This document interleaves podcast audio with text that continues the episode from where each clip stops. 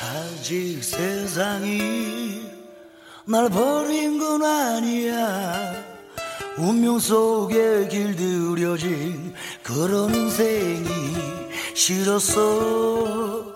거친 사막에 피어난 푸르른 선인장처럼 불꽃 같은 삶을 살고 싶은 나만의 방식으로. 네, 그래요. 최경영 기자는 최경영 기자만의 방식으로 불꽃처럼 살아왔어요. 진실 찾아 삼만리, 정의 찾아 오만리, 웃음도 찾아 구만리. 무쇠의 뿔처럼 바람을 가르며 진짜 뉴스만을 향한 외길 30년. 아니야? 어, 아니, 24년. 한국 언론의 바른 길을 만들어가는 참으로 소중한 기자. KBS가 자랑하는 최경영의 경제쇼. 어, 주말엔 100배 더 재밌는 거 아시죠? 안녕하십니까 진실탐사 엔터테이너 있는 대로 다 까서 세상에 이익이 되는 방송 최경령의 경제쇼 주말판 시작합니다 옆에 이종우 이카노미스트 나와 계십니다 안녕하십니까 예, 안녕하십니까. 오프닝 음악 어떻게 들으셨어요? 아, 오프닝 음악이 정말 네. 그 상상을 초월하네요. 제 역시 캐릭, 캐릭터랑 좀 비슷한 것 같습니다 제가 사실 이 음악 좋아해요 아, 그렇습니까? 예. 그러면 어렸을 때 굉장히 좋아했던 음악입니다 최 기자님이 예. 선정을 하신 거예요? 아니요 그런 게 아니고요 예, 예. 그 PD님께서 이렇게 선정을 해가지고 맨날 이렇게 해주시는데 예. 너무 과찬을 하시니까 예, 예. 이게 요새 몸둘 바를 몰라가지고 예. 자꾸 오만해지려고 하는데 이게 오만 겸손과 따뜻함과 공감으로 억제하도록 하겠습니다. 꿈틀거리는 오만을. 그 지난주 주말판에는 예. 그 안유아 교수 중국통인데 예, 예, 예. 이분이 나오셔가지고 방송 끝에 방송에는 이 말이 안 나갔습니다. 네. 그래서 이제 좀 소개를 해드리자면 방송 끝나고 나서 돈에 관한 이야기를 좀 했어요. 예. 근데 이제 이분이 국적이 중국이에요. 예, 예. 근데 중국인데 한국에 와서 오랫동안 지금 이제 한국에 집도 있고 그러니까 예. 그래서 집을 소유하고 있고 이런 상황인데 한국 사람들한테 좀 이상한 걸 봤다. 예. 그게 뭐, 뭐냐면 강연료나 예, 예, 예. 출연료나 뭐 이런 거 있잖아요. 예, 예, 예. 이런 이야기를 안 하고 무조건 나와주세요 이렇게 한다는 거예요. 예, 예, 예. 그러다가 이제 본인이 이게 도대체 강연료나 출연료가 얼마냐라고 물어보면 사람을 굉장히 천박하게 본다. 예, 예, 예. 맞습니다. 그건 이제 저도 그 절실히 느끼는 부분이기 그렇죠. 때문에 프리랜서 입장에서는 예. 다 그렇게 느끼잖아요. 예, 그렇죠. 예. 그러니까 우리나라 같은 경우에는 예. 그 뭔가를 섭외하면서도 음. 어, 지불을 어떻게 하겠다, 얼마를 하겠다라고 하는 거에 대해서 얘기를 안 하죠. 이게 자본주의의 정당한 계약인데 예, 예, 예. 그래 중국은 안 그러냐 그러냐 중국은 절대 그런 일이 없대요. 예, 그렇죠. 예. 예, 예. 명확하게 몇 시간 그리고 당신의 그 급 지식 뭐 이런 게 어느 정도니까 얼마 예. 이렇게 이야기를 한다는 거예요. 그래서 예. 서로 마음에 안 맞으면 안 나가고 예, 왜냐하면 그게 이제 맞죠. 예. 내가 어느 정도 시간을 투자를 해야 되니까 예. 그리고 그 프로그램에 나오기 위해서 또는 그 강연을 하기 위해서 준비하는 게 많잖아요. 예. 근데 우리 같은 경우는 뭐 연예인이 뭐 얼마 받았다 그러면 사람들이 야 연예인이 그럴 수가 있어 뭐 이러잖아요. 예, 그렇죠. 약간 좀 이상한 자본주의다 이런 식으로 이야기를 예, 하더라고요. 그거는 맞죠. 왜냐하면 연예인이 음, 어, 한 해 출연료가 얼마다라고 하는 거는 음. 어떻게 보게 되면 그건 시장에서 결정이 돼 있는 그렇죠. 거잖아요. 그 시장에서 결정된 것보다도 훨씬 더 높은 가격을 부르게 되면 음. 한번 정도는 되겠지만. 뭐 예, 그 되겠지만 그 다음 서부터는 그 사람은 안 쓰기 때문에 그 사람 높은 가격도 아니었어요. 예, 예, 그렇죠. 예. 사실은 가수들도 한 세 곡 부르면 예. 몇백만 원씩을 심지어는 뭐 회갑 잔치나 이런 데서도 300만 원을 요구하는 트로트 가수도 그렇죠. 그냥 예, 별 예, 예. 그한 2급, B급 예, 예. 정도의 트로트 가수들도 예. 회감령 가면은 300만 원 정도는 그냥 요구하거든요. 예, 그렇죠. 두세 곡 부르고 예. 그런데 뭐 A급 스타들이면 보통 2, 3천만 원 사실 갑니다. 예, 그렇죠. 예. 그 정도 가죠. 예, 근데 예. 이게 시간 투입이 뭐 두세 시간이었다면 1,600만 원 정도면 뭐 예. 별 액수는 아닌데 한국이 이상한 제가 이제 말씀드리려고 하는 거는 뭐냐면 돈에 관해서 왜 돈을 천박하다고 생각하는지 이게 아직도 산업공상을의 생각이 있으면서 그러면서도 또 자본주의 하자고 하는 게 아닌지 그런 부분들이 상당히 좀 많죠. 예. 저희도 그, 해- 그 이렇게 여러 그 일을 하다 보면 음, 그런 생각이 들 때가 굉장히 많습니다. 예. 왜 돈을 얘기를 하는 걸 이렇게 꺼릴까? 이런 그렇죠. 예. 그게 약간 좀 위선적인 것 예. 같아요. 돈에 대한 욕망이 없는 건 아니잖아요. 다 돈을 좋아하거든요. 그렇죠. 그게 예. 세계 사람들이 다 좋아하고 그거 하자고 자본주의 한 거 아니에요? 예. 근데 돈 버는 것은 또 정당하게 내가 합법적인 방법으로 돈 버는 것까지 적대시할 필요는 없는 거잖아요. 예. 예. 그러니까 오히려 공산주의 사회주의를 요구 그 예, 주창했던 중국은 중국보다 예, 그거하고 예. 우리나라는 자본주의면서도 희한한 형태가 되고 그렇죠. 그러니까 제가 가끔 말씀드리는 거 재벌들이 회사 돈 빼내가고 사익 편취하고 이거는 범죄고 예. 그다음에 주식회사에서 다른 주주들에게 침해를 주는 행위이기 때문에 예. 그거는 문제가 있지만 또 부동산 투기는 한정된 땅이라는 자원에서 이 조그만한 땅덩어리를 가진 나라가 부동산 투기를 하는 거는 좀 문제가 아닌가. 예. 요거는 문제가 있지만 다른 투자 그 다음에 자기의 노동력에 대한 그렇죠. 정당한 대가. 정당한 대가 예, 예.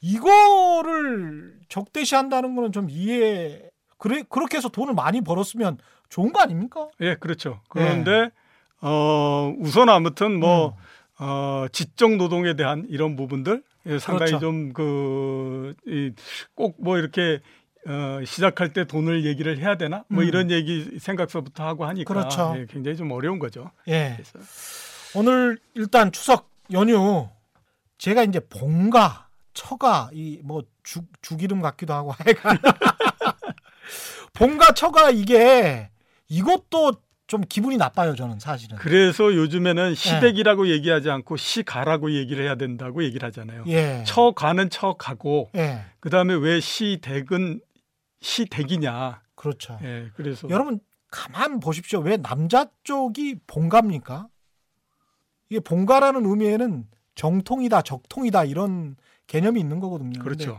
인간은 사실은 처음에는 모계 사회였어요 예. 예, 인류학을 경험해 보신 분들은 다 아시는 이야기인데 모계 사회였고 적통으로 따지면 모계 쪽이 적통입니다. 예. 어, 원래 인류 쪽은 그리고 어머니의 머리를 담는 경우가 굉장히 많고요. 예. 예, 자식들이. 근데 우리나라 언론에서 특히 이제 무슨 저는 이 봉가라는 말에 또 정통이나 적통이나 무슨 무슨 본인들이 그렇게 무슨 이걸 왜 그렇게 따지는지 모르겠어요. 그리고 이제 뭐 정통 관료 출신. 예, 그렇죠. 그 남- 정, 정통 관료 출신은 다 남자야. 다른 사람들하고 특별하게 내가 다르다라는 예. 얘기를 하고 싶어서 그 얘기를 하는 그렇죠. 거죠. 근데 정통 관료 출신이라고 언론에 나온 사람들 보면 여자가 없어요. 예, 여자가 없죠. 예. 예, 예. 50대 이상의 고시를 패스한 남자 예. 대부분은 서울대를 나온 이게 정통 관료야. 예. 한국 언론이 말하는. 그럼 나머지는 뭐야? 비정 비정통 우리의 리그에 끼워주지 않는다. 이 단어 자체에서 벌써 우리가 가지고 있는 형격한 불평등, 예. 편견, 예, 예, 예. 통념. 근데 그게 과연 이 사회를 좋게 만드는가? 그건 음, 아닌 것 같습니다. 그건 아니죠. 음. 그 소수의 선택된 사람들의 리그를 만들게 되면 당연히 그거에서부터 벗어나 있는 다수의 사람들이 있기 때문에 예. 사회 전체적으로 봤을 때는 발전이나 또는 안정성을 위해서 절대 좋은 형태가 아니라고 봐야 되는 거죠. 예. 그렇기 때문에 인류의 발전을 보면 결국 소수의 사람들 그다음에 이렇게 됐던 것이 옛날에 귀족제도였지 않습니까? 그렇습니다. 거기에서부터 계속 발전돼 온 것이 현재 민주주의이기 때문에 음. 그러니까 그 반대쪽으로 일단 발전해 온 건데 그거를 그때의 기억 이거를 못 잊기 때문에 음. 계속 정통이라고 하는 거를 붙여서 또 뭔가 거기에서의 특별한 리그 이런 것들을 만들어 가려고 예. 자꾸 하는 거죠. 일단은 그래서 뭐 어느 곳이든 남편 집이든 아니면은 와이프 집이든 예. 부인 집이든 가서 정치 이야기는 별로 안 할 거 아니에요. 정치 이야기는 가능한 한 안 하려고 추석 하죠. 때는 그렇죠. 예, 예, 예. 그러니까 보통 이제 우리가 추석 때 어, 부동산 이야기 과거에 많이 했었고 그렇죠. 예. 요새는 근데 부동산 시황이 별로 좋지 않으니까 그것뿐만 아니라 뭐 예. 돈을 어떻게 벌었냐, 음. 그다음에 누구는 어떻게 돈을 벌었냐, 그렇죠. 누구는 어떻게 돈이 깨졌냐, 아. 뭐 이런 것들이 이제 주로 많이 아, 얘기되는 거죠. 오늘도 그 이야기를 본격적으로 좀 해봐야 될 것 같은데 그 이야기 하기 전에 예. 댓글부터 좀 소개를 해드리겠습니다. 이종우 어, 쌤, 이종우 이카노미스트에 관한 이야기들이 꽤 있습니다. 그렇습니까? 예. 겁나는데요. 예. 02, 아, 칭찬이 많습니다. 0230번님, 이종우 쌤, 역시 대단한 명견 전문가이십니다. 경제쇼는 나침반입니다. 힘내세요. 뭐 아유 감사합니다. 방종금지님, 귀에 쏙쏙 들리는 이종우 이카노미스트와 최경영 기자의 방송. 어제는 몰랐고 오늘은 알았고 내일은 실천하고 심장을 가진 지식을 알게 해주셔서 고맙습니다. 아이고 감사합니다. 예. 저제 경험인데요. 예. 그 한번 열린 토론에 음. 나갔었는데 예. 정준희 교수가 예. KBS 라디오? 열린 토론. 예, 예. 정준희 교수님이 그 학교 빨리 끝나고 예. 오실 때 가끔 저희 그 경제쇼를 듣는다고 예. 말씀하시더라고요. 예. 그러면서 저하고 최경영 기자가 할 때는 예. 서로의 케미가 맞아서 계속해서 데시벨이 올라간다고. 그런 측면이 있습니다. 닉네임이 저는 근데 이분이 방종 금지라서 예. 또 갑자기 오프닝에서 했던 그 생각이 나네요. 오만 금지하겠습니다. 예. 오만 금지하고 저희는 편견 금지하고 소통을 장려하고 예. 사랑과 공감으로서 예, 그렇죠. 방송을 해보시죠. 지난주 방송 댓글 AS 해드리겠습니다. 지오 지오 스텔라 고고 스텔라님이시군요. 예. 한국은 자신이 얼마나 괜찮은 국가인지 모른다. 지난 주말 아, 안효화 교수 나왔을 때 예. 이야기입니다. 이런 이야기를 하셨어요. 한국은 자신이 얼마나 괜찮은 국가인지 모른다. 예. 이 말씀이 와닿네요. 많은 이들이 제2의 IMF 온다. 곧 베네수엘라 된다. 베네수엘라 이야기입니다. 뭐 한국 가지고 자꾸 이런 이야기 하는데 경제 예, 망한다. 폄하하는데 이 방송 들으면 가짜 뉴스라고 그 사람들이 이야기하겠죠. 뭐 이, 런 예. 질문해 주셨어요. 어, 이렇게 음. 한번 생각해 보시면 우리가 얼마나 정말 큰 일을 했는지 하는 것들을 알 수 있을 예. 텐데요. 그 35시 클럽이라고 얘기하지 않습니까? 예, 인구 35시. 5천만 명이 예. 넘고 1인당 GDP가 3만 불이 넘는 나라. 지금 7개의 국가가 있거든요. 미국, 일본, 독일, 영국, 음. 프랑스, 이태리, 한국 이렇게 돼 있는데요. 예. 자, 이렇게 한번 보죠. 미국은 지금 전 세계를 지배하고 있는 나라지 않습니까? 경제적으로. 예. 일본은 뭐 지금은 많이 쪼그라들었다고 하더라도 3위고 그렇죠. 그 다음에 1980년대 90년대 이때는 거의 미국하고 필적할 정도로 그렇죠. 그걸 했었잖아요. 예. 영국은 150년 전에 세계를 경제적으로 지배했던. 나라고요. 예, 프랑스도 그와 비슷한 형태를 했었고.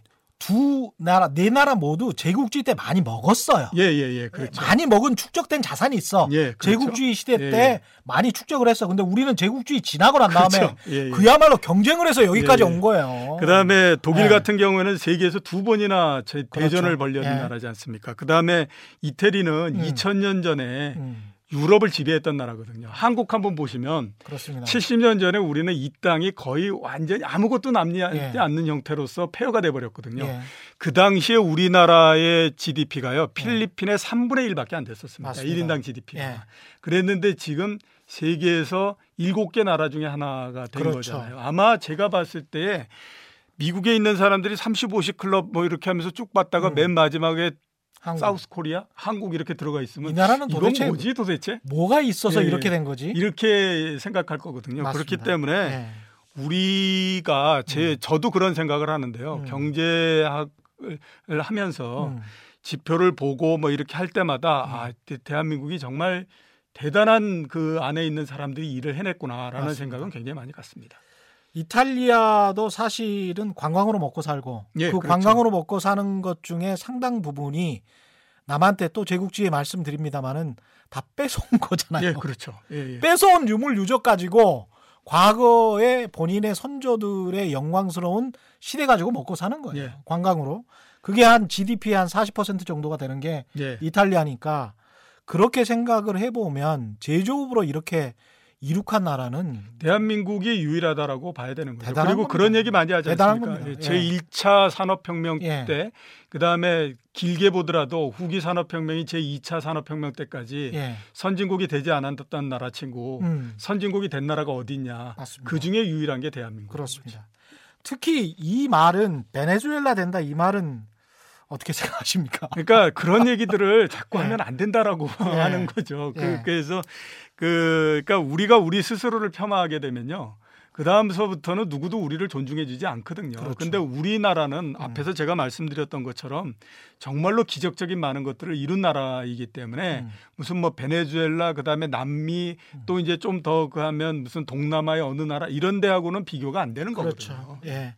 그러니까 비교하려면 일본처럼 될 가능성이 있어. 장기 침체까지 가능성이 있어. 무- 무슨 뭐 이런 정도까지는 이해하겠는데. 예, 그렇죠. 그렇죠?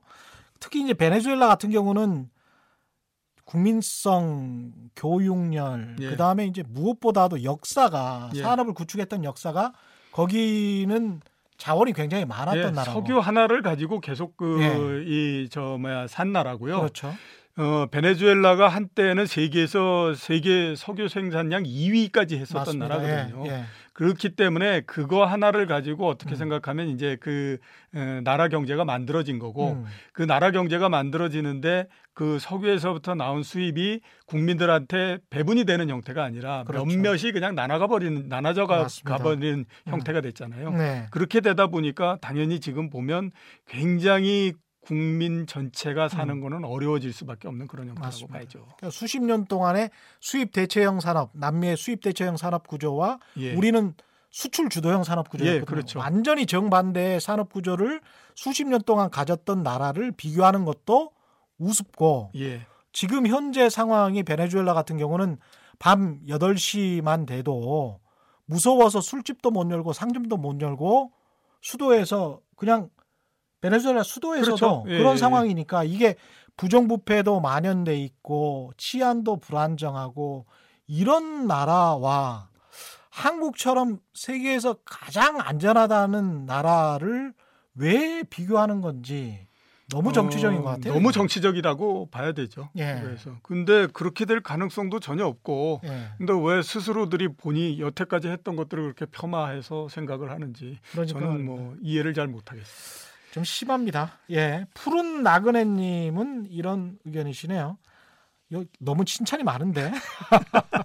지난번 최경영의 경제쇼의 존 리 대표 방송 예. 금융 문맹을 벗어나자 감명 깊게 봤고요. 이를 계기로 저와 우리 가족이 라이프 스타일을 바꾸고 더욱 열렬하게 경제쇼 청취하고 있습니다. 저도 당장 은행에 묻어둔 자금을 매달 일정 금액 투자할 겁니다. 그리고 냉철하게 냉정하게 경제 공부도 할 겁니다. 경제를 깨우치게 해주는 방송 우리 집 경제의 나침반 최경령의 경제쇼 거듭 감사드립니다. 저희도 뭐 예, 너무 감사드립니다. 너무 감사드립니다. 예. 그래서 그 물론 이제 여러분들이 금융 교육도 받아야 되지만 제가 생각 그최 기자님은 어떻게 생각하실지 모르지만 예. 기자들도 마찬가지로 많이 받으셔야 되지 맞습니다. 않습니까? 맞습니다. 어 제가 야 우리나라 기자들의 금융 실력이 상당히 낮다라고 느꼈던 게 언제냐면 금융 실력뿐만이 아니고 전반적인 지식이 조금 나. 뭐 전반적인 지식은 저는 잘 모르겠고요. 제 전공 분야니까 예. 말씀드리면 이미선 후보자 예. 그 헌법 재판관 예. 그때의 야 이거는 뭐 있었죠? 왜 그 남편이 예. 그 남편 되시는 분이 예. 그 주식 굉장히 많이 갖고 있다. 예. 25억인가 갖고 있다라고 해서 예. 그때 한번 또 난리 나지 예, 않았습니까? 예, 그랬었네요. 그래서 예, 예. 그랬는데 이제 그때 주식을 갖고 있는 게 뭐가 잘못된 거냐, 아. 막 이렇게 얘기했었잖아요. 그, 음. 그래서 그러면 25억을 전부 다 예금으로 갖고 있으면 음. 예금이 많다고 얘기했을 거고, 예. 그 다음에 그 저 뭐야 그 부동산에 그랬으면 부동산 때문에 난리 쳤을 거고 그렇지. 했을 텐데, 예금이 많았으면 앞으로 정치할 거냐? 예, 예. 왜 이렇게 예금이 많냐? 앞으로 선거 나갈 거냐? 예. 뭐 이런 이야기가 있었겠죠. 예, 그렇죠. 예. 그래서 그때의 예. 그 남편 되시는 분이 그 얘기했지 않습니까? 나는 부동산 투기 투자하는 게 안 좋다라고 얘기해서 예. 가장 그래도 좋다라고 얘기하는 예. 주식에다 투자했는데 내가 뭘 잘못했다고 지금 이렇게 그 혼이 나야 되냐 이 얘기 하잖아요. 부동산 많이 사놓는 것보다는 주식 투자는 괜찮아요. 예, 상관없죠. 그렇죠. 그거는 음. 그래도 국가 경제 전체적으로 기업들한테 자금을 제공해 주는 거기 때문에 예. 예. 아, 괜찮다라고 얘기하는데 예. 한번 잘못 걸리면 이제 아무튼 그렇죠. 뭐 욕을 굉장히 얻어 먹어야 되니까 예. 그런 것들이 좀 기자들의 그이 금융교육이 좀 많이 돼 있었다라고 하면 아마 그렇게까지는 안 갔을 텐데라는 금융교육이라기보다는 자본주의에 관한 이해가 약간 부족한 것 같아요. 약간이 아니고 많이. 저는 노코멘트 하겠습니다. 제가 KBS 탐사보도 팀에 한 10 몇 년 전에 있었고 초기 멤버였기 때문에 그 팀에서 5년 동안 있었고요. 예. 굉장히 상을 많이 받았는데 그 팀에 있을 때 그때 우리 원칙이 뭐였냐면 강남에 살든 강남에 거주하든 뭐 강남에 아파트를 가지고 있든 여하튼 간에 돈이 많고 적고를 가지고 그 사람을 공직자를 판단하지 말자. 예. 가장 큰 거는 이해상충. 이 부분도 만약에 이제 이 변호사 변호사분이었죠. 네, 변호사죠. 이미산 네. 씨의 남편의 주식이 가지고 있는데 이 주식이 어떤 이해상충에 걸릴 수 있다. 공직자의 이해상충에 걸릴 수 있다. 그러면 이거는 뭐 비판을 하고 정밀하게 들어가 봐야 되는데 주식 자체를 많이 가지고 있다. 또는 뭐 강남에 뭐 아파트를 가지고 있고 소유하고 있다. 이런 식으로 따지면 지난번 박근혜 전 대통령 같은 경우는 평생 노동을 안 하신 분인데 그렇죠. 예. 강남구 삼성동에 삼성동에 대저택입니다. 그 가보신 분들 알지만 그 삼성동에 그 일반 주택들이 있는 단지 가보셨죠? 이- 가보지는 못했는데 예, 저는 취재, 봤죠. 예, 취재 때문에 오락가락 한 적이 굉장히 많습니다. 그쪽 강남구 삼성동 쪽에 그게 뭐 공시가가 60억이지 사실은 100억들이 다 넘어요. 예, 그렇겠죠. 예. 예. 그게 무슨 팔리면 다 100억들이 넘죠. 근데 평생 노동을 안 했던 사람이 이런 저택을 가지고 있었고 그분이 주창하셨던 게 경제 민주화예요. 예. 경제 민주화로 대통령에 당선이 됐고 그리고 난 다음에 나름 뭐 경제 민주화를 폈는지 안 폈는지는 나름대로 또 판단하시는 분들이 많겠지만 정치적 입장에 따라서 하여간 당시건 이명박 정부 때건 한국 언론이 이명박 대통령이 돈이 많아서 그런데 서민 이명박 대통령도 그 순대국집에 가서 대통령 후, 후보 캠페인 할 예, 때 캠페인 할 때. 어 맛있게 드시지 않았습니까? 예. 그래서 서민 대통령을 자처하셨거든요. 근데 본인 재산은 뭐 수백억, 예. 수천억, 뭐 많게 보는 분들은 음, 수조원, 수조원 뭐 이렇게 보고 있는 건데 그분에게 당시에 누가 위선적이라 그랬어요? 아무도 위선적이라고 하지 않았습니다. 그렇죠. 예, 예. 그다음에 박근혜 대통령에게는 강남의 삼성동에 노동도 거의 하지 않고 살고 있는데 누가 위선적이라고 했습니까? 이상하잖아요, 이게. 그렇죠. 예. 그러면 그분들이 주창했던 정책들이 서민 정책인데 그러면 그거는 좌파 정책입니까? 우파 정책입니까? 그 서민 정책은 경제 민주화는 우리 헌법에 나와 있습니다. 박근혜 대통령이 주창하셨던 경제 민주화 정책은 헌법에 나와 있어요. 헌법에 경제 민주화가 그러면 그거는 헌법 정책입니까? 우파 정책입니까? 좌파 정책입니까? 도대체 누가 위선적입니까? 그렇죠. 예. 이걸 잘 구분하셔야 될 것 같아요. 우리가 다 언론에 속고 있는 건 아닌지 예. 너무 열렸네. 주제로 들어가기도 전에 예. 오늘의 주제. 예. 오늘의 주제로 들어가 보시죠. 예. 예. 어, 오늘의 주제는 어, 추석이고 명절이니까요. 어차피 이제 아까 말씀드렸던 것처럼 예. 많이 나오는 얘기 중에 하나가 예. 아, 어떻게 돈을 벌고 또 어떤 기준으로 부자가 되고 뭐 했느냐. 그렇죠. 그래서 음. 과연 부자들은 어떤 특징을 가지고 있고, 그러니까 음. 돈을 번다라고 하는 사람들은 예. 그 다음에 어떤 투자법을 했느냐 하는 것들을 가지고 말씀드릴 텐데요. 네. 여기서 부자라고 하는 거는 우리가 뭐 얘기하는 것처럼 뭐 재벌 회장님 이런 음. 사람들은 그 사람들이 뭐 경제쇼 듣지는 않았을 것 같고요. 그죠? 그러니까 그렇죠. 아, 네. 기준을 에, 셀러리맨이나 예. 아, 소규모 자영업자 그렇죠. 여기에다 맞춰서 한번 일단 우리가 말씀을- 일단 예, 넘볼 수 있는 사람들. 예, 예, 그렇게. 예. 그래서 이제 한번 우선 이제 말씀드릴 건 우리나라 금융기관들에서 음. 과연 그런 부자라고 하는 것에 대한 기준을 어떻게 정하느냐. 부자는 예, 예. 누구냐? 누굴 누구냐? 보고 부자라고 예. 하느냐? 예, 이렇게 이제 한번 그 정해져 있는 그 기준 예. 그걸 한번 잠깐 좀 말씀드리게 되면요. 예. 두 가지 두 군데에서 했습니다. 하나는 뭐냐면 이제 KB은행 예. 거기에서의 기준은 평균적인 재산이 50억. 50억. 예, 예, 예. 예. 그다음에 금융 재산이 22억. 예. 금융 자산이 10억이기 때문에 예. 아마 이제 그 22억 있는 데에는 부채도 들어가는 것까지를 감안하는 거죠. 그렇죠. 예, 그래서 그냥 금융 자산 10억. 어. 그다음에 이제 월 연간으로서 소득이 3억. 예.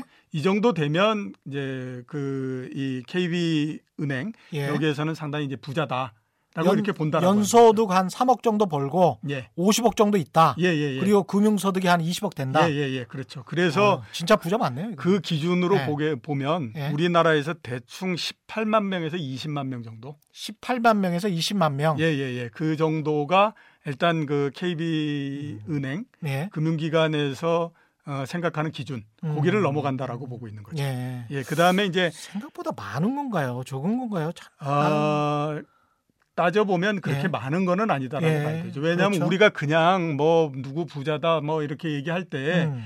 굉장히 돈이 많이 어, 그 돈이 많은 사람들이 굉장히 많을 거다라고 생각을 하거든요. 그렇죠. 그런데 어. 실제로 따져 보면 20만 명, 18만 명 이 정도 되면 그렇죠. 전체로 봤을 때에 음. 우리가 지금 뭐 그 고용돼서 음. 그 하고 하는 사람들이 천만 명을 훨씬 넘지 않습니까? 예. 그런 것들에서 따져 보면 예. 대략 1%뭐 요 정도밖에 안 되는 거니까. 가구주로 따져도 한 3천만 명 예, 예, 예, 그렇죠. 정도로 생각을 해본다고 하더라도 20만 명이면 예. 그렇죠. 0점 수준이네. 예, 0점 네. 수준이니까 음. 그렇게 많은 거는 아니죠. 음. 또 하나 이제 신한은행인데 여기는 이제 기준보다는 예. 어떤 특징을 갖고 있느냐라고 하는 거를 아 부자들의 예, 예, 특징. 예, 예. 그래서 강남 지역과 또 강북 지역으로 나눴습니다. 아 그래서 강북 지역에서 부자다라고 얘기하는 사람들의 특징을 보니까 평균적으로 65세 이상 되는 사람들이 많고 강북 지역. 예, 예. 그다음에 중소기업을 했거나 음. 아니면 퇴직한 고위 공직자들이 많더라. 예. 이런 거고요. 예. 강남은 보니까 40대에서 50대입니다. 그러니까 음. 나이 연령대가 훨씬 더 낮고 예. 예. 그다음에 의사나 변호사, 아. 벤처 사업가 음. 이런처럼 이제 전문직에 들어가 있었던 예. 사람 이런 사람들이 설, 어, 솔직히 많, 예, 또 음. 훨씬 더 많더라라고 음. 하는 거죠. 어떤 전형이 보이네요. 예, 그렇죠. 그다음에 강북에 있는 분들은 은행 위주로 해서 거래를 합니다. 음. 그러니까 은행이 거의 대부분이다. 안정적으로. 예, 예, 그렇게 음. 보면 되고 강남의 그 기준에 있는 음. 분들은 은행도 하지만 또 어, 투자도 한다. 주식 음. 투자를 비롯해서 그래서 예. 이제 증권 이런 것들도 이제 좀 한다 이렇게 보고요. 음. 그다음에 아주 그 성향에서 굉장히 차이가 나는 분 나- 나는 점 중에 하나는 예. 강남에서 기준에 돼 있는 분들은 주변 사람들하고 굉장히 많은 교류도 있고요. 예. 그다음에 뭐 은행이든 뭐 이렇게 PB 센터 이런 데 음, 음. 가가지고 아무튼 본인이 대접받기를 굉장히 원하고 예. 이런 그 속성을 갖고 있는데 예. 강북에 있는 분들은 은행에서 서로 지인하고 만나도 거의 아는 척을 하지 않을 정도로 아. 폐쇄적인 형태를 보이고 있다. 이거는 충분히 그럴 수 있을 것 예, 같아요. 그렇죠. 왜냐하면 강남이 개발이 될때 예, 강남으로 옮겼던 사람들을 신세대라고 그때는 불렀거든요. 예, 그렇죠. 예. 예, 예, 예. 80년대 초반, 예. 70년대 요때는 그게 신세대였고 그 사람들이 어떻게 보면은 지금의 주류가 돼 있다고 봐야 되겠죠. 예, 그렇죠. 예. 예, 예. 그렇기 때문에 당연히 보면 훨씬 더 교류나 예. 이런 그 폭이 넓은 거고. 새롭게 그 시작되는 주거 형태라는 아파트 예. 문화를 먼저 받아들였던 사람들이니까 예, 그렇죠. 당시에 강북에 계시고 지금 뭐 65세 정도면 계속 강북에 예, 있었다는 계속 이야기인데 그 분들이니까요. 그런 분들은 아파트에 관한 또 저항감이 또 있었단 말이죠. 대부분 이제 많이 모여 사는 예. 곳이 뭐 성북동, 성북동, 가회동 뭐 이런 평창동. 예, 평창동 어. 이쪽이니까 예, 어, 단독 주택에 그다음에 가보시면 가지만 거의 성을 쌓아놓고 살지 않습니까? 맞습니다. 예, 그러니까 그- 거기도 강남구 상순동도 많이 가봤지만 그 이쪽 성북동, 평창동도 많이 가봤어요. 예, 예, 예. 예. 되게 안 좋은 일로 다 다녔기 때문에 예. 나쁜 부자들만 찾아서 예. 예, 이분들은 다 좋은 부자들이시겠죠. 뭐. 예, 예, 그렇죠. 예. 이분들 그럼 어떻게 투자를 했습니까? 예, 일단 이제 몇 가지 그 네. 특징적인 부분들이 있는데요. 음. 지킬 수 있는 능력을 가지고 있었다. 지킬 수 있는 능력을 예, 예, 예. 가지고 그러니까 있었다.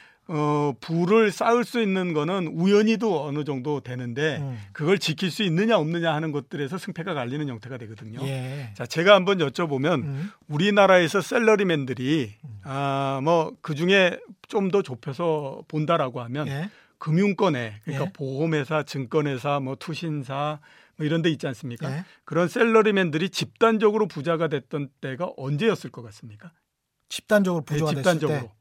그러니까 뭐 한두 명이 아니라 한두 예. 명이 투자해 가지고 성공을 하고 해서 되는 게 아니라 그 집단적으로. 2000년대 초반에 IT 버블 때. 바- IT 버블 때 예, 제 생각엔. 예, 예. 그때보다도 훨씬 더 그랬던 게요. 예. 86년도서부터 시작해서 1990년까지 예. 대략 한 5년 정도에 걸쳐서 그때에 집단적으로 부자가 됐었는데요. 음. 이때 왜 집단적으로 부자가 됐냐면 우선 아, 거의 전당포 수준이었던 증권업 이런 것들이 갑자기 주가가 엄청나게 올라가면서 규모가 굉장히 커져서 어, 회사 자체가 돈을 많이 버니까 돈을 많이 그 그러니까 그랬네요. 월급을 많이 줬던 거 하나 아. 있고요. 또 하나 그거보다 훨씬 더 크게 역할을 했던 게 뭐냐면 우리 사주가 굉장히 예. 크게 역할을 했던 거죠. 음. 그러니까 굉장히 그 우리 사주를 받은 다음에 주가가 굉장히 많이 올라가서 그렇거든요. 예. 제 경험이 있는데요. 음. 제가 제일 처음에 89년도에 증권회사에 입사를 했더니 예.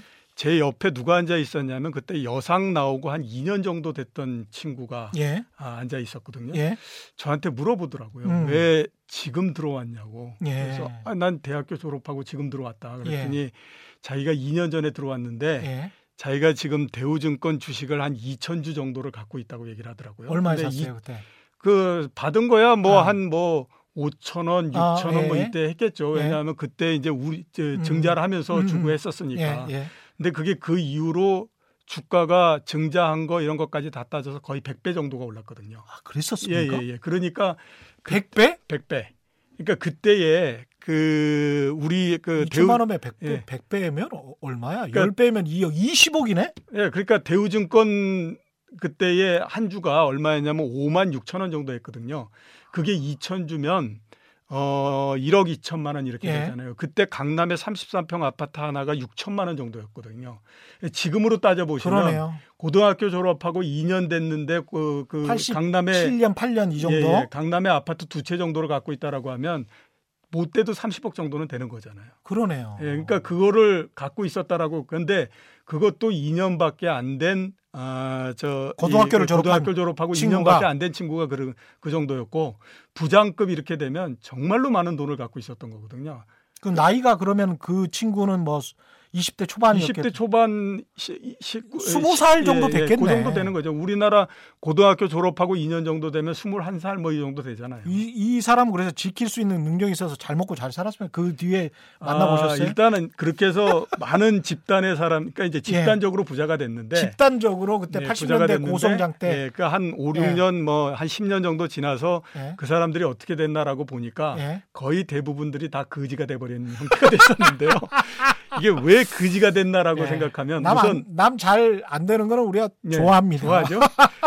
왜 거지가 됐을까라고 예. 생각해 보니까 몇 가지 부류가 있더라고요. 하나는 가격이 굉장히 많이 올라가는 걸 봤기 때문에 음. 떨어진다라고 하는 것에 대한 가정을 안 합니다. 또 투자하는구나. 예, 그러니까 더 넣고 막 이렇게 하다 보니까 맞아요. 가격이 떨어져서 예. 어, 집단적으로 이제 안 돼 버린 경우 하나. 제가 경험했던 IT 버블 때도 예. 꼭 이랬어요, 사람들이. 그 다음에 예. 두 번째 경우에는 예. 어떻게 하냐면 돈이 갑자기 엄청나게 생기다 보니까 음.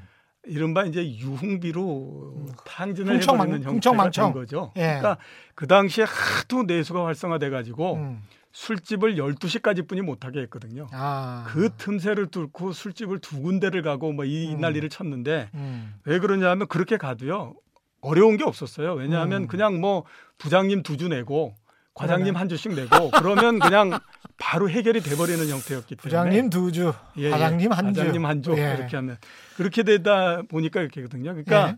이게 지나 보면 음. 어, 돈을 버는 거는 음. 앞에서 말씀드렸던 것처럼 우연한 계기로 음. 이렇게 집단적으로 부자가 되기도 하고 해요. 예. 근데 그거를 지킬 수 있는 능력이 있느냐 없느냐에 따라서 예. 그거를 가지고 있느냐 없느냐 하는 것들이 차이가 나는 거거든요. 그 세대 내에서도 빈부격차가 확 예, 예, 그렇죠. 근데 그게 예. 그 세, 그때만 그한 게 아니라 예. 그 이후에도 보면 여러 번의 경우가 있었었거든요. 맞습니다. IT 그 할 때도 네. 마찬가지로 보시면 예, 굉장히 가격이 많이 올라가고 그때도 많은 부자가 됐다라고 얘기했거든요. 맞습니다. 근데 그거를 지켰던 사람은 거의 없죠. 맞습니다. 그게 왜 그러냐 하면 아, 지킬 수 있는 능력이 없기 때문에 그런 거죠. 지킬 수 있는 능력은 뭡니까 그러면?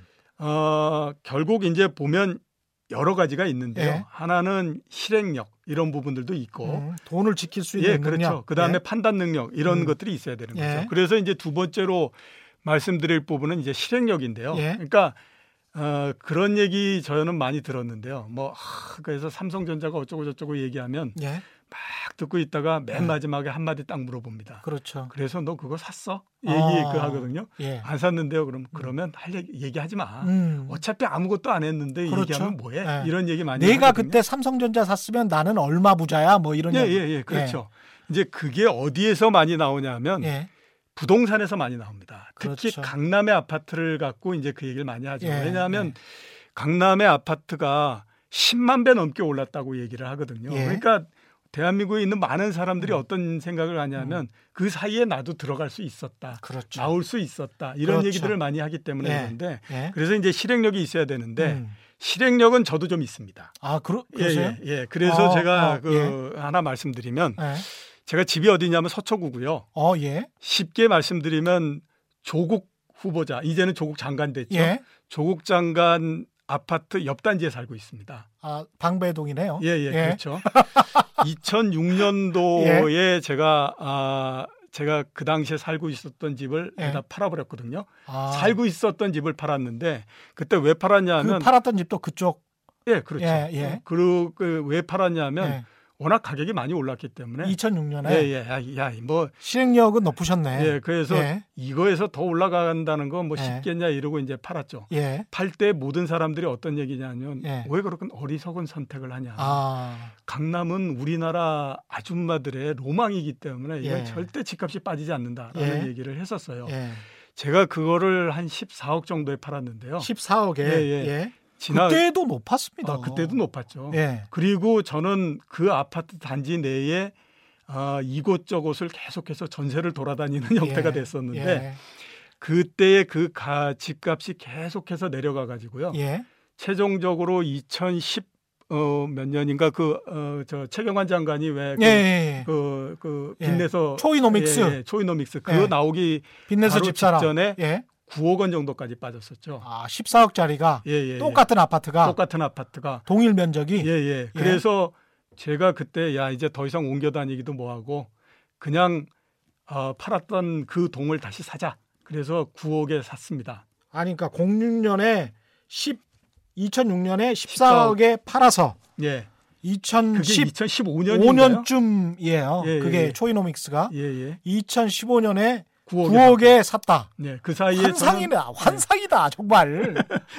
야, 그러면- 정말 환상이다. 어, 그게 야, 남잖아요. 저 예. 집을 팔아서 전세를 예. 갔으면 예. 차익이 또 남지 않습니까? 그렇죠. 그거를 이제 그 차액을 또한 차- 10년 동안 예, 또 예. 굴리셨구나. 굴리고, 예. 그래서 제가 야, 그 초이노믹스 그 멋진데? 예, 예. 초이노믹스 그에서 집을 사기 전에 예. 제가 따져봤어요. 예. 어, 그때 팔아서 가격이 떨어진 거, 그 다음에 또그 저 다른 거에 투자해 가지고 남은 돈 이거 가지고 기회 이익까지 전부 다 예, 예, 해보면 해서 지금 내가 집을 사면 어디를 살 수 있을까 따져봤더니 예. 그 당시에 제일 좋은 아파트가 어디냐면 대치동의 음. 에, 저기 그 동부 센트리빌 아, 동부 센트리빌. 이거든요. 맞습니다. 2006년도면 맞습니다. 예. 제가 예. 팔았던 집이 41평이었는데 예. 그때 동부 센트리빌 50평을 살 수 있더라고요. 야. 그러니까 실행력이라고 하는 것이 그렇게 실행력. 중요하다라고 하는 겁니다. 예, 예. 딱한 번, 딱한 번. 1가구 1주택으로서 딱 한 번 옮겨 탔는데, 예. 야 지금 강남에 있다가, 강남에 30평대에 살다가, 예. 2000년대 초반에 제가 알고 있는 어떤 어르신은 강북으로 널찍한 곳으로 이사를 가셨어요. 예. 그런 분들 굉장히 많습니다. 그런 분도 굉장히 많죠. 예, 분당으로 이사 가시면서 아주 널찍하고 살기 좋다라고 하셨던 분들 많은데 지금 굉장히 아쉬워들 하고 근데 이분들도 또 실행력이 있으신 예, 분들이에요. 그렇죠. 실행력이 과감하게 실행을 하셨는데 판단력이 판단력이 잘못된. 예, 예. 그러니까 그만큼 돈을 벌고 음. 지키고 하는 데서 중요한 부분들은 뭐냐면 실행력입니다. 예. 그러니까 그게 뭐 내가 알고 있는 것만으로 끝난다라고 하면 그거는 아무런 의미가 없는 거거든요. 근데 이제 실행력을 언제 많이 발휘하냐면 굉장히 늦은 시간에 실행력을 발휘하죠. 그러니까 다른 사람들이 다 그래서 이게 좋다라고 하는 것이 온 세상에 다 알려지고 난 다음에 음. 나는 이제 실행을 하기 시작을 하죠. 예. 그러니까 예를 들어서 이제 주식을 그 한다라고 하면 삼성전자가 좋다라고 하는 얘기가 만방에 다 퍼져가지고 음. 내가 다 알고 있을 때 예. 정도 드디어 이제 그때의 돈을 가지고 삼성전자를 사기 시작하고 이런 형태가 되고요. 그 다음에 최근에 로서 한번 대치시켜서 생각해 보면 음. 부동산이 좋다. 강남의 음. 부동산이 많이 오르고 어땠다라고 하는 거를 모두 다 알고 있을 때 나는 돈을 가지고 거기에 이제 사겠다라고 뛰어드는 형태가 되지 않습니까? 다수가 몰려갈 예, 때. 그렇죠. 그러니까 예. 이렇게 생각하시면 됩니다. 음. 내가 알 정도가 되면 음. 세상에 거의 많은 사람들이 다 알고. 있다라는 생각을 음. 하- 하시면 되고요. 음. 그 다음에 또 그렇기 때문에 많은 사람들이 다 실행을 했다라고 생각하면 되거든요. 예. 자 그런 단계에 들어갔을 때는요 주식 기준으로 했을 때 정말로 잘 번다라고 하면 15% 봅니다. 예. 자 근데 내가 들어갈 때는 음. 뭔가 나도 그 청운의 꿈을 품고 들어가잖아요. 그렇죠. 그래도 뭐한 음. 50%뭐 이 정도는 올라야지 이런 생각을 그렇죠. 하는데 특히 15 주식 투자자들은 예, 그런 그렇죠. 생각 근데 많이 합니다. 15% 정도 올랐는데 음. 그게 다 올랐다라고 그해 가지고 음. 팔겠습니까? 더 올라간다라고 생각하고 계속 가겠죠. 그렇죠. 그렇게 되다 보면 꺾여서 내려갈 때또 아. 역시 반그 이렇게 반대로 실행 못 하는 거거든요. 음. 그러다가 계속해서 떨어지면 그 다음서부터는 이제 버티기로 들어가는 형태가 되죠. 그렇습니다. 그래서 맨 마지막에 되는 게 뭐냐면 음. 자식한테 물려주는 주식으로서 만들어 버리는 거죠. 그래서 저 내가 의도하지 않게 음. 자식한테 물려주는데 의도하지 않게 장기 가치 투자를 네, 하는 그 거죠. 하게 되는데 자식은 또 그걸 받고 가면 왜 네. 우리 아버지는 이런 주식을 도대체 사가지고 나한테 물려줄까 예. 이런 생각이 돼버리는 거잖아요. 그러니까 다수와는 좀 반대로 갈 필요가 예, 있다. 그렇죠. 그렇기 음. 때문에 항상 투자라고 하는 거는요. 음. 소수가 가는 쪽일 때에 성공할 가능성이 굉장히 높지. 예. 다수가 가는 쪽으로 갈 때 성공할 가능성은 거의 높지 않습니다. 저도 똑같은 생각입니다. 그래서 제가 언론을 계속 조심하라고 말씀드리는 거고 예. 한국 언론 오도독을 통해서 언론을 가열차게 비판하는 이유도 우리 언론이 너무 심하게 몰려 있어요. 예, 그렇죠. 너무 심해요. 예, 너무 예. 심해. 그래서 네. 이러면 다 망하는데 예, 예. 거기서 좀 객관적으로 좀 떨어져서 상황을 봐야 예. 세상이 보이는데 이게 우르르 막 몰려다니니까 전혀 세상을 보지 못하는 기사들만 생산을 하는 거죠. 예, 예. 예. 2000년에 예. 그러니까 그 97년도에 외환 위기가 났잖아요. 음. 그리고 98년도 한 해 굉장히 안 좋았거든요. 예. 280포인트까지 떨어졌다가 음. 2000, 그, 그 98년도 말서부터 갑자기 주가가 굉장히 많이 올라가기 시작했어요. 예. 8개월 사이에 주가가 280에서부터 1050까지 올라갑니다. 예. 근데 뭐 주가는 그렇게 올라갔는데 음. 제가 그 봤던 것 중에 하나는 그 주가가 굉장히 낮을 때에 음. 거래소 기자실에 기자가 몇 명 있었냐면 26명 있었습니다. 야. 그랬는데 예. 아, 천을 넘고 뭐 이렇게 하니까 거래소 기자실에 기자가 몇 명이냐면 예? 200명이 넘어가는 200명. 거예요. 10배. 그러니까 한 달에 한 번씩 기자실을 계속해서 넓혀갈 수밖에 없는 거고 아. 그것도 다 수용이 안 되니까 밖에다 또 그 그때 이제 인터넷 그 신문들이 처음 시작을 예. 했거든요. 예. 그쪽은 바깥에다 이렇게 예. 하고 이렇게 그걸 했었어요. 예. 제가 그걸 보면서 들었던 생각이 아 음. 200명을 넘는 거 보니까 끝이구나. 이게 거의 끝나가는구나. 끝물이구나. 예, 예. 이게 굉장히 중요한 말씀을 지금 하셨는데 객장의 주식 객장에 과거 같으면 지금은 이제 뭐 인터넷 세상이 돼 버렸으니까 예.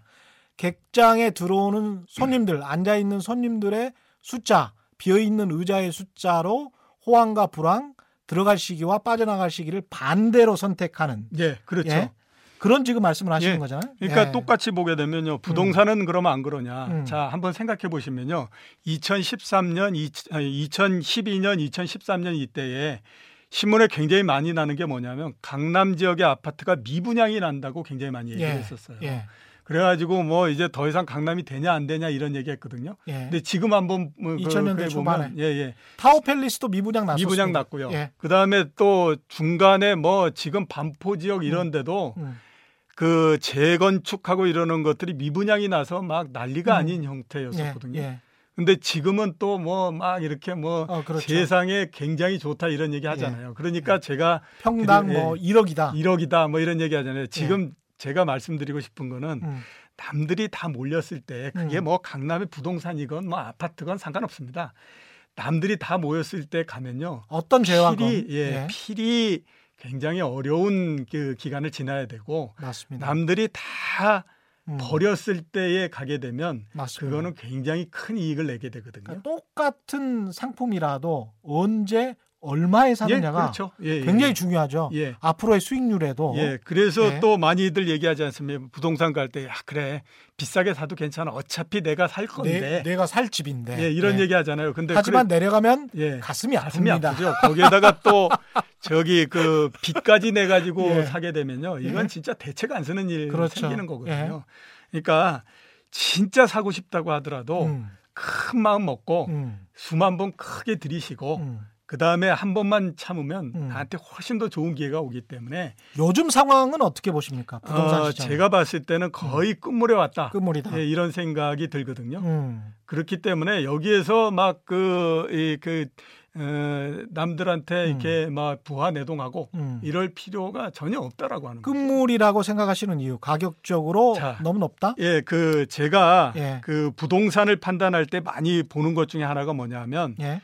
정부의 능력을 너무 우습게 생각하지 마라. 이런 예, 능력을. 그 하는데 음. 어 제가 그 2007년도, 2006년도 이렇게 팔 때도요. 예. 그때 정부가 이 부동산을 잡겠다라고 해 가지고 뭐 종부세 비롯해서 굉장히 많이 나오거든요. 맞습니다. 근데 예. 그게 처음 나올 때는 예. 이게 그 사람들이 이게 도대체 어떤 그이 이 의미를 갖고 있는지 음. 어떤 파급력을 갖고 있는지를 잘 모르기 때문에 당해봐야 알아요. 예, 그 다음에는 아, 뭐 정부가 그렇게 한다고 예. 하더라도 뭐 이렇게 하는데요. 예. 복싱에서 예. 잠번찌가 이렇게 그 이, 이 쌓이면 예. 그 다음에는 스스로 무너져 버리거든요. 음.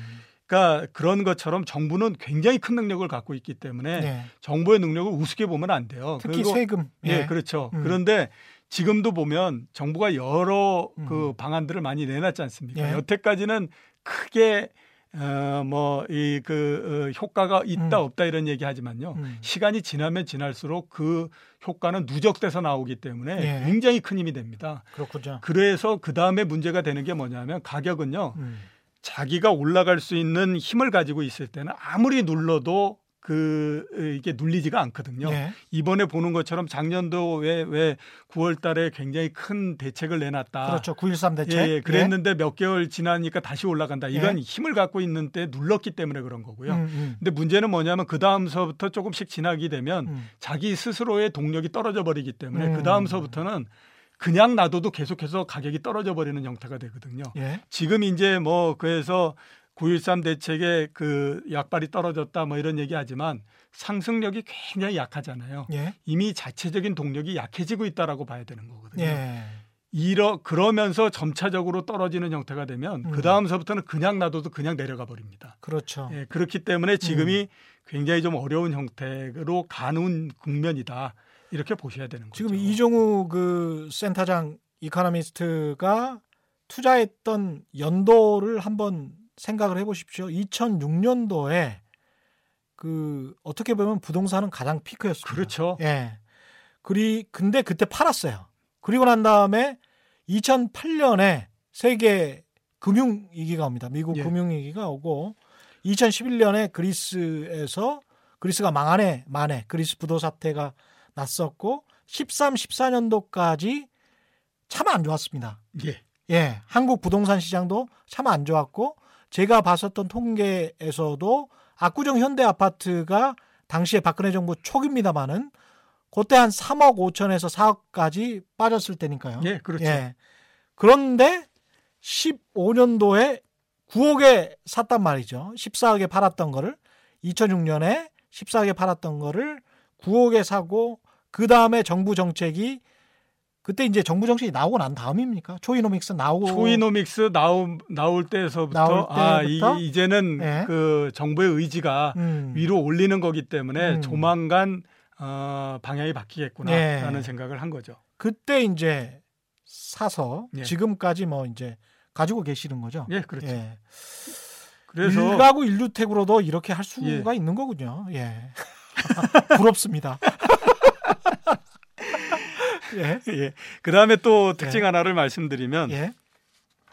여러 부문들에 대해서 관심이 음. 굉장히 많습니다. 여러 부분에 관심이 예, 예, 예. 많다. 그러니까 호기심이 많다. 호기심. 그러니까 이건 존 리가 했던 이야기하고 예, 예, 똑같아요. 그렇죠.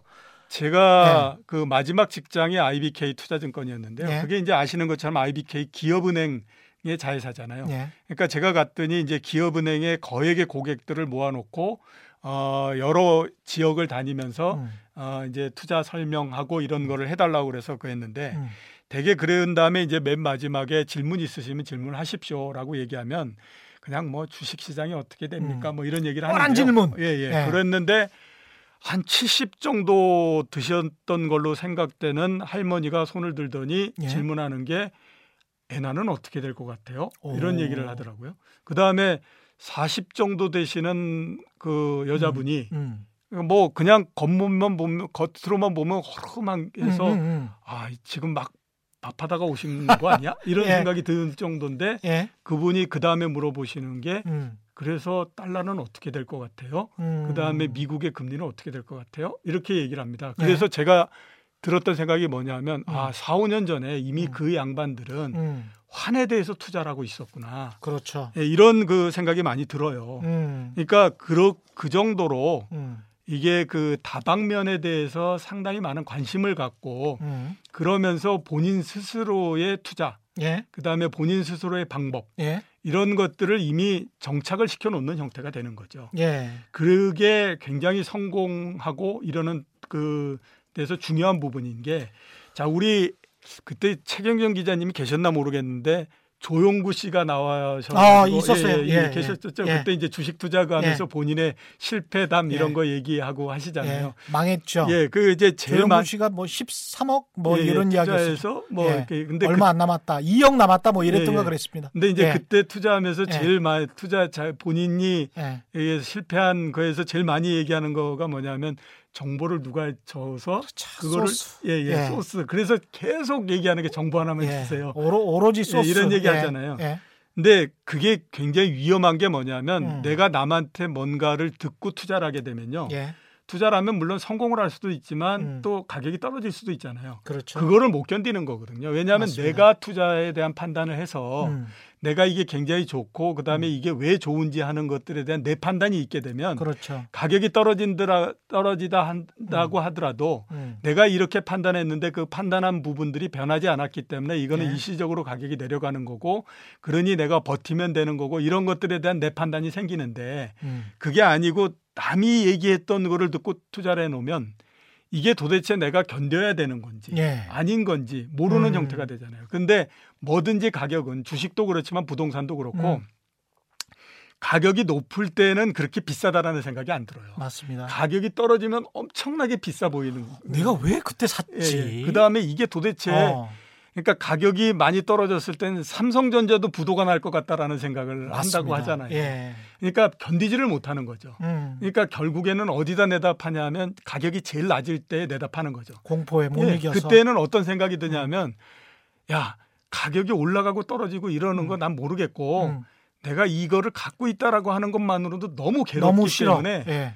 내 계좌에서 이게 없어져 버리면 내가 진짜 마음 편하게 살겠다 이런 생각이 들거든요. 음, 본인의 판단이 아니었기 때문에 예, 그렇죠. 인간관계까지 그 아주 안 좋아질 수가 있습니다. 예, 예, 그렇죠. 그러면 나한테 그거를 얘기했던 사람을 원망하게 되죠. 그렇죠. 왜 이거 이, 이 되지도 않는 거를 어. 얘기해 가지고 그렇죠. 뭐 이렇게 되는 거죠. 음. 그래서 저는 아직까지도 음, 저희 집사람을 포함해서 누구한테도 음. 주식 어떤 거를 투자해야 하면 좋다라는 얘기를 한 번도 한 적이 없습니다.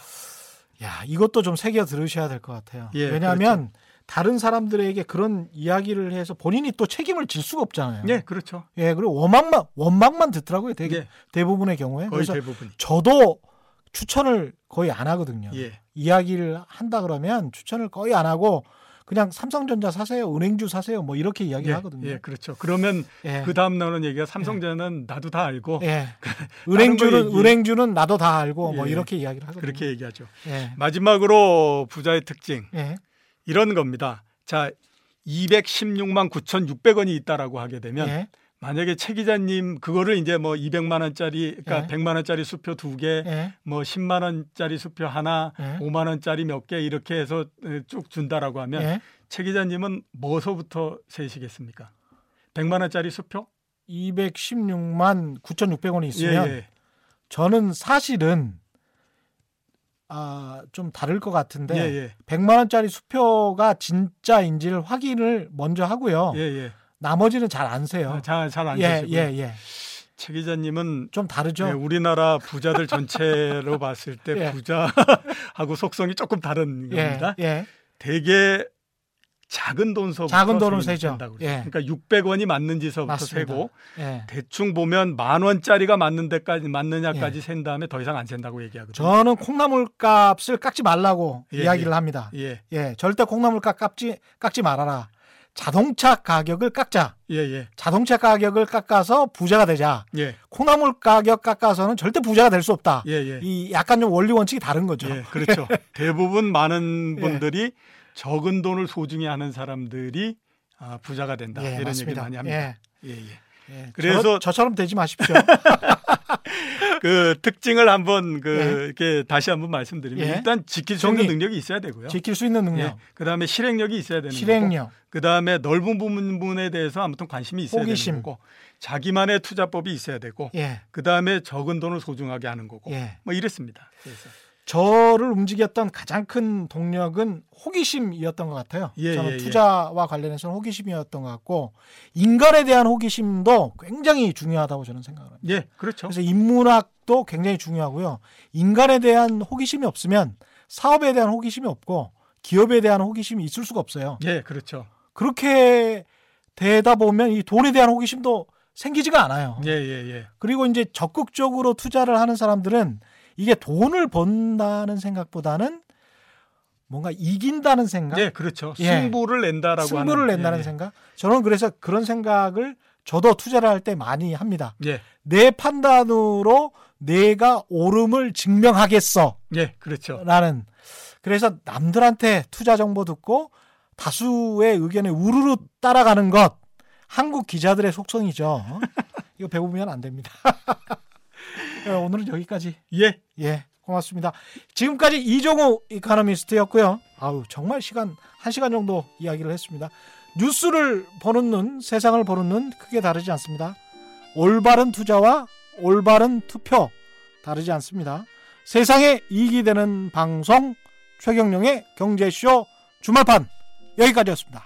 고맙습니다. 고맙습니다.